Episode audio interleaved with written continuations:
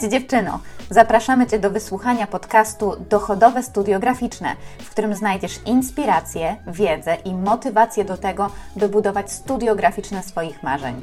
O wzlotach i upadkach własnego biznesu kreatywnego opowiemy Ci my, Karla i Ania, czyli graficzki, założycielki studio Szablon, strateżki komunikacji, edukatorki i twórczynie przełomowego kursu o prowadzeniu własnej działalności graficznej. Każdym odcinku podcastu czekają na Ciebie wskazówki, jak działać w zrównoważony sposób w biznesie kreatywnym, żeby czerpać ze swojej pracy maksimum satysfakcji, omijać pułapki w komunikacji z klientami i nie dać się złapać wypaleniu zawodowemu. Bo jesteśmy przekonane, że zasługujesz na biznes, który daje Ci siłę, byś mogła robić to, co kochasz najbardziej, na markę, która przyciąga wymarzonych klientów i na współpracę, które przynoszą Ci autentyczną radość i głębokie poczucie spełnienia. Złap kubek kawy albo kieliszek orzeźwiającego prosecco i dołącz do nas w kolejnym odcinku podcastu Dochodowe Studio Graficzne.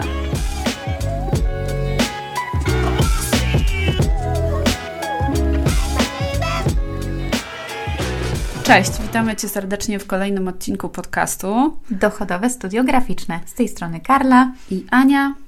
Będziemy dzisiaj rozmawiać o pewnym paradoksie. E, jak myślałyśmy sobie o tytule tego odcinka, to e, wpadłyśmy na taki bardzo sprytny pomysł, żeby pomówić o najgorszym, najlepszym kliencie.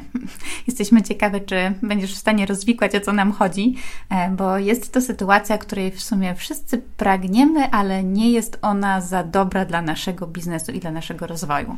No więc o co no chodzi? Właśnie, no o właśnie. co chodzi? O co chodzi? Najgorszy klient. Najgorszy klient to pewnie ten, który spóźnia się z i nagle znika w ogóle z naszego radaru i nie pojawia się w ogóle, nie odbiera telefonów, nie odzywa się na maile. A tak? jednocześnie najlepszy, czyli ten, który płaci nam sowicie i, i sypie słowa uznania i jest taki wspaniały. Hmm.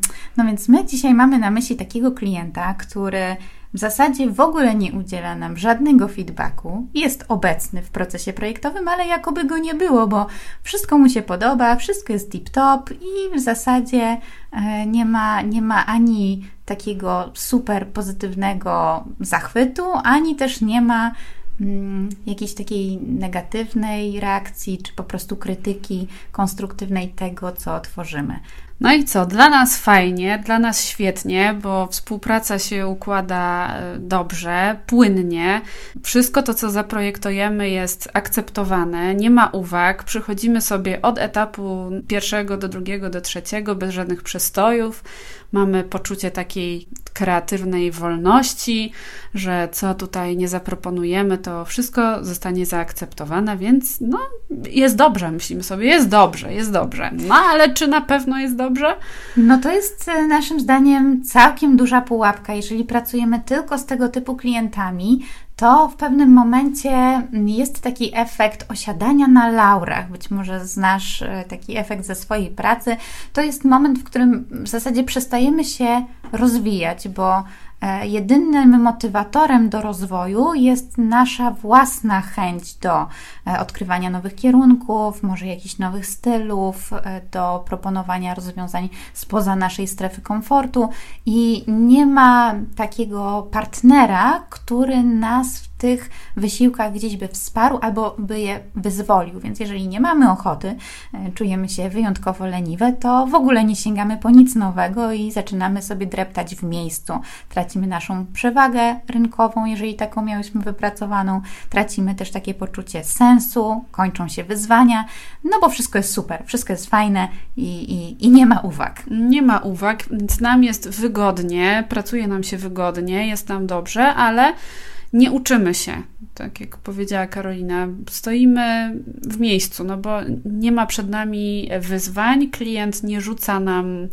tutaj jakichś nowych mm, problemów do rozwiązania, no więc przestajemy się mm, rozwijać. Cieszymy się z tego wtedy, że nie ma tych uwag, bo mm, no właśnie wiem, wiemy skąd to się bierze to uczucie, że to poczucie, że to jest dobre. Bierze się ono stąd, że generalnie uwag się boimy. Boimy się e, feedbacku od klienta i często boimy się e, krytyki, boimy się odrzucenia. Bierze się to oczywiście z tego, że jesteśmy emocjonalnie związani z tym, co tworzymy. E, mhm. Poświęcamy się naszej pracy, to są godziny wypracowane przed komputerem, gdzieś tam wycyzelowane, jakieś kształty, ilustracje, tak, logotypy czy strony internetowe, którym, którym poświęcamy właśnie e, tygodnie. No i nagle okazuje się, że ktoś tam po drugiej stronie nam mówi, że to, co zro zrobiliśmy, jest, no, jest złe. No właśnie, klienci często tak mówią, to ta, ta nieumiejętność y, tworzenia, wypowiadania konstruktywnej krytyki oczywiście zostawia wiele do życzenia w naszym społeczeństwie i nie dziwimy się właśnie, że często unikamy konfrontacji i e, zmierzenia się z uwagami klienta, no bo właśnie, jak Ania powiedziała, z jednej strony dzieło jest nasze, najlepsze i najwspanialsze, a z drugiej strony klienci też często nie potrafią formułować tej wypowiedzi w taki sposób, by nie dotknęła ona nas, jako twórców, tylko by um, dotyczyła tylko i wyłącznie tego dzieła, które zostało stworzone. A to jest kluczowe, żeby z uwagami się zaprzyjaźnić, bo można się zaprzyjaźnić i one są potrzebne, tak jak powiedzieliśmy na początku, do tego, żeby się kreatywnie rozwijać i żeby sięgać coraz dalej i żeby też odkrywać siebie jako artystę i wiedzieć, co nam pasuje, a co nie. W momencie, kiedy tych uwag nie ma i ich się tak strasznie boimy, no to, to jest to utrudnione. Mm, a zmierzam do tego, że uwagi można polubić, jeżeli wiemy, jak je obsłużyć na takim właśnie poziomie mentalnym. Co to dokładnie znaczy? Jak można podejść do przyjmowania krytyki wyrażonej ładnie bądź nieładnie. Mm. To już na to nie mamy wpływu, ale co możemy zrobić, żeby lepiej sobie radzić z przyjmowaniem uwag? Przede wszystkim trzeba nauczyć się nabierać do tego dystansu. Bardzo często, tak jak mówiłyśmy, ten negatywny feedback bierzemy do siebie, no bo jesteśmy związane z, z tym naszym e, projektem um, i odbieramy to w ten sposób, że ktoś się um, przyczepia to jest chyba dobre słowo, że ktoś się przyczepia do nas. E, wyżywa tak? się I na się nas. Wyżywa, e, wyżywa na nas. A tutaj zupełnie nie o to chodzi. E, to znaczy, mm, sposób, w jaki klienci formułują te, te maile czy te komunikaty, które padają telefonicznie, mm, oczywiście, tak jak mówi Karolina, często pozostawiają sobie dużo do życzenia. Bardzo często to jest tak, że to nie są tylko i wyłącznie merytoryczne uwagi, ale ale określone oceną i, i tą oceną negatywną, więc my musimy się nauczyć właśnie sobie te warstwy tak jakby rozdzielać i nauczyć się um, oddzielać tą warstwę emocjonalną, tak jakby możecie sobie zwizualizować, że ją zwijacie i po prostu tam gdzieś wyrzucacie za siebie, a zostawiacie tą merytorykę. Pamiętajcie też o tym, że no po prostu coś może się komuś podobać lub nie. Są gusta i guściki. Jedni lubią kolor różowy, inni go nienawidzą, więc jeśli dostaną na przykład różowy projekt, to powiedzą, że absolutnie im się to nie podoba i to nie dlatego, że wy zrobiłyście coś źle, tylko dlatego, że no po prostu ktoś zwyczajnie ma alergię na różowy. Ważne jest, żeby przejść do tej merytorycznej warstwy jak najszybciej i znaleźć takie punkty, które obrazują dokładnie żądane uwagi, te żądane zmiany. E, jeżeli nie wiemy, co dokładnie klient ma na myśli, to może się zacząć zabawa w ciuciu babkę, nie polecamy, więc lepiej jednak skupić się na powrocie do tablicy inspiracji, na znalezieniu konkretnych przejawów e, takiej uwagi czy takiej prośby klienta w innym designie już istniejącym, tak żeby faktycznie zejść z poziomu emocjonalności na poziom konkretnego wykonania i, i już tej, tej, takiego wdrożenia tak, tych uwag w życie. To może oznaczać wyjście poza strefę komfortu, oczywiście, bo mm, nie zawsze, nie każdy klient będzie um, podążał za naszym stylem. Um, to już o tym mówiliśmy też w innych odcinkach, że e, czasem klient z polecenia jest na przykład i nie do końca zna nasz styl i oczekuje od nas zupełnie czegoś innego. My nie mamy tego świadomości. No i właśnie tu zaczyna się robić gęsto, e, ale to wychodzenie poza strefę komfortu może zaowocować czymś niespodziewanym, e, czymś, co nie było w Twoich planach, ale też nie było w planach klienta, i nagle się okazuje, wow, okej, okay, dobra, mamy to. Jest coś, co jest inne, od tego, co planowaliśmy, ale jest fajne i, i się podoba i trafia w gust zarówno Twój jako projektanta, jak i gust Twojego klienta, czyli sytuacja najlepsza, bo wtedy możesz się pochwalić również projektem w swoim portfolio, a nie próbować się wyprzeć jak swojego najbrzydszego dziecka. Oczywiście, żartuję.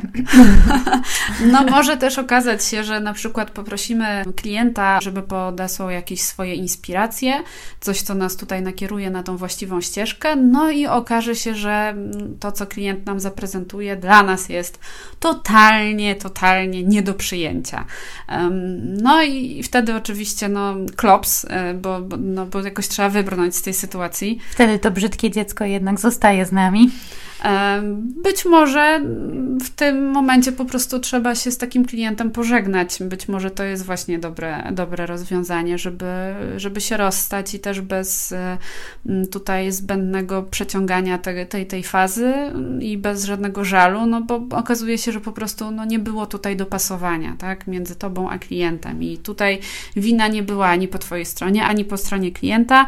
Nie można tutaj się obwiniać, e, tylko po prostu na spokojnie pod podejść do tego i, i powiedzieć sobie, no, no, tym razem po prostu to nie wyszło i być może polecić kogoś, kto taki styl prezentuje, tak? Kto mógłby z tym klientem współpracować. Jeśli nie zdecydujesz się na rozstanie się z takim klientem, bo to też jest opcja, kiedy być może masz trochę bardziej zawiłą umowę i nie masz takiej łatwej ścieżki wyjścia, pamiętaj o tym, żeby jak najbardziej się oddzielić od tego feedbacku. Po prostu e, już do końca procesu traktować ten feedback jako coś zewnętrznego, coś, co nie dotyka ciebie, tylko e, skupiaj się na tym, co dotyczy samego projektu. No i zagryź zęby. No w tym momencie to chyba jedyna, jedyna opcja. E, pamiętając o swoim zdrowiu psychicznym, oddzielaj się, patrz na to jak obserwator, jakbyś stała po prostu z boku i przyglądała się rozmowie e, postronnych osób, to właśnie w ten sposób traktuj uwagi i wdraża je również w taki no, beznamiętny, co tu dużo mówić, ale jednak sposób taki ratujący e, psychę.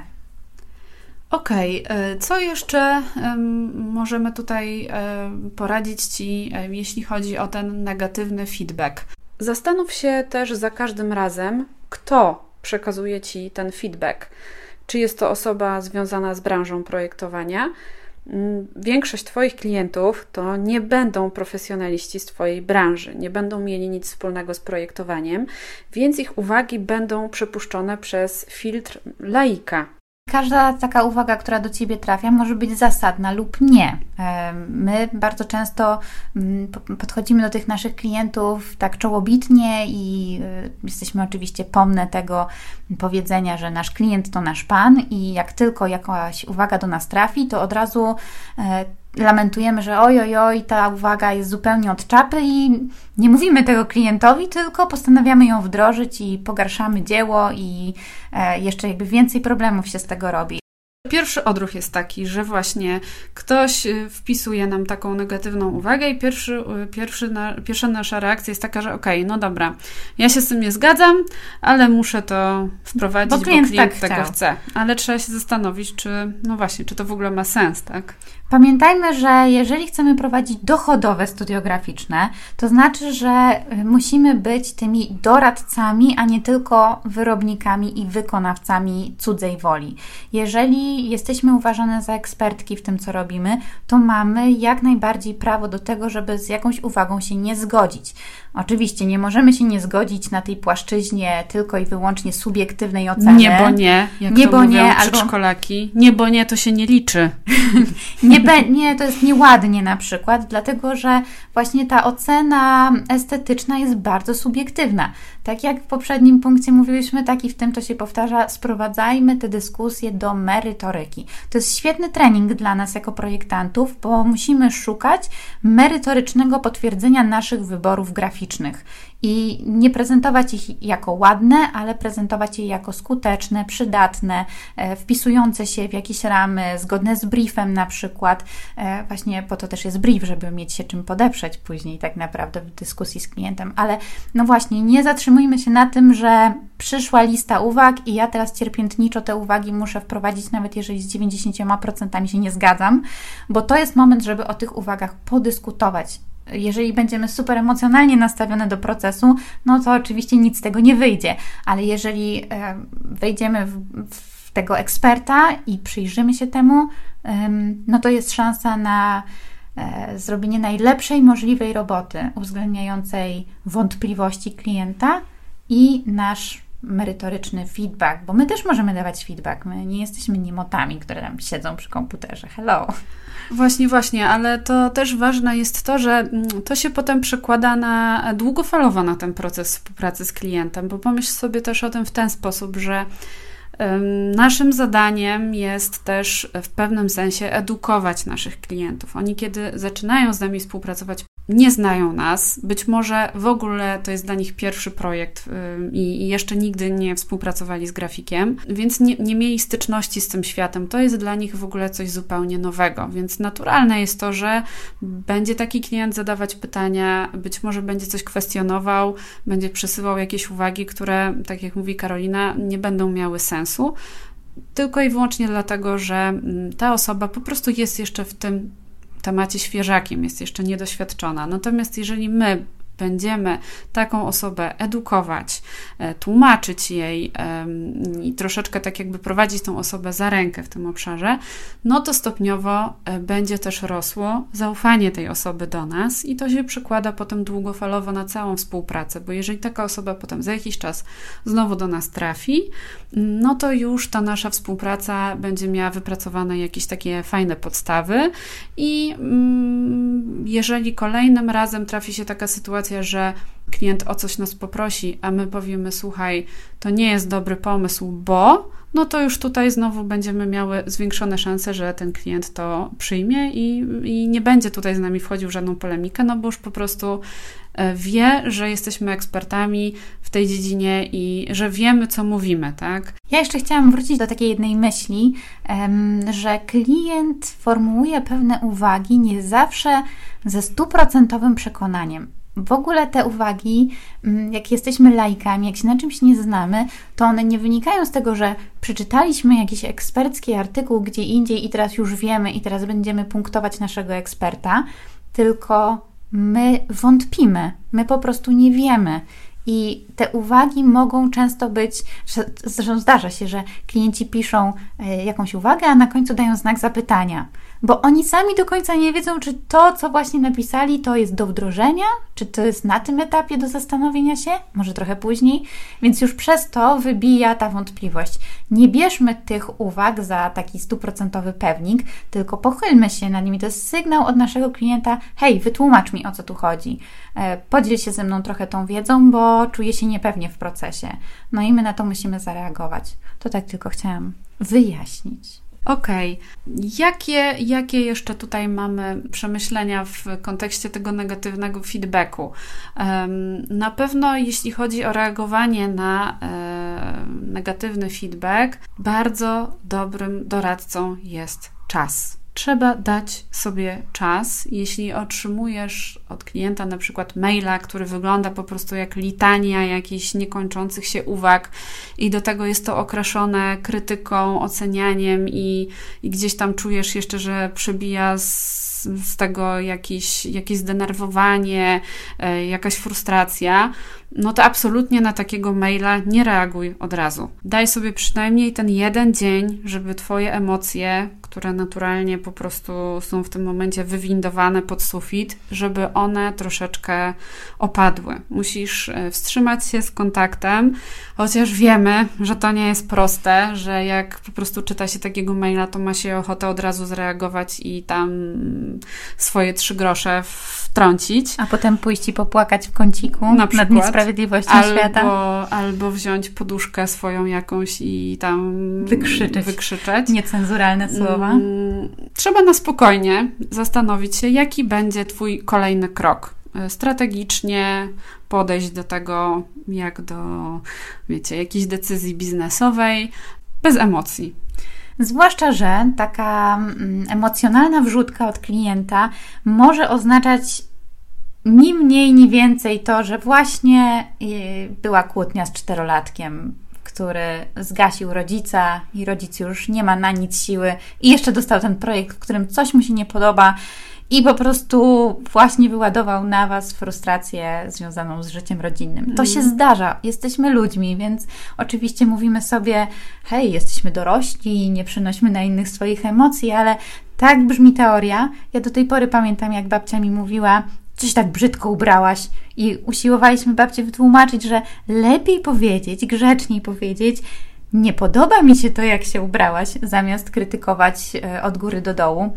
E, no właśnie, możemy nie wiedzieć, e, jak został wychowany nasz klient, nie wiemy, czy ma znajomość wszystkich trendów, czy pochylił się nad naszymi mailami poprzednimi, czy może prze, nie wiem, przelocie gdzieś je przeczytał i tak naprawdę nie poświęcił wystarczająco czasu, żeby zrozumieć, co dostaje od nas. No jest mnóstwo, mnóstwo czynników, więc zanim się zapalimy, E, to albo może po tym, jak się zapalimy, spróbujmy się ugasić mm. i mhm. dopiero potem merytorycznie, na spokojnie Unikajmy w tym dniu kontaktu z naszym czterolatkiem, żeby się z nim nie pokłócić.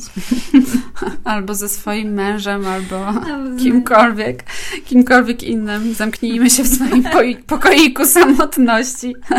I nie, tam przeżywajmy. Tak, tam przeżywajmy, tak, niedo, niedole.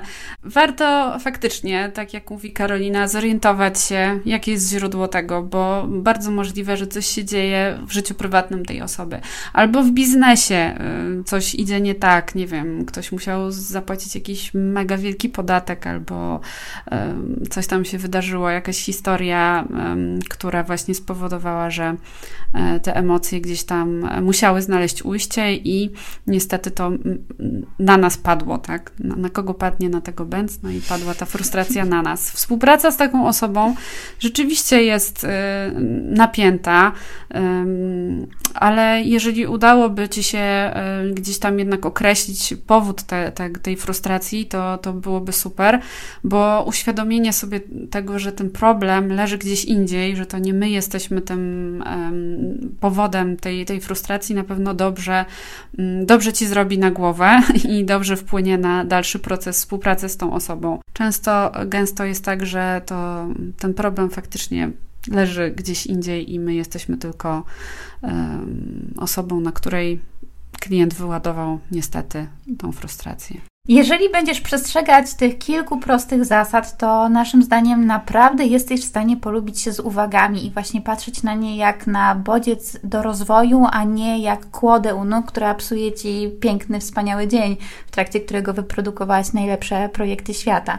Natomiast jeżeli dzieje się tak, że każdy jeden klient to jest mnóstwo negatywnych emocji, mnóstwo takiej frustracji związanej z uwagami, również przekazywanymi w niezbyt przyjemny sposób, to może być znak, że nie przyjmujesz odpowiednich zleceń, że gdzieś ten proces selekcjonowania klientów i dobierania ich według Twoich e, tych wyznaczników klienta idealnego zawodzi. Coś, coś tam nie działa.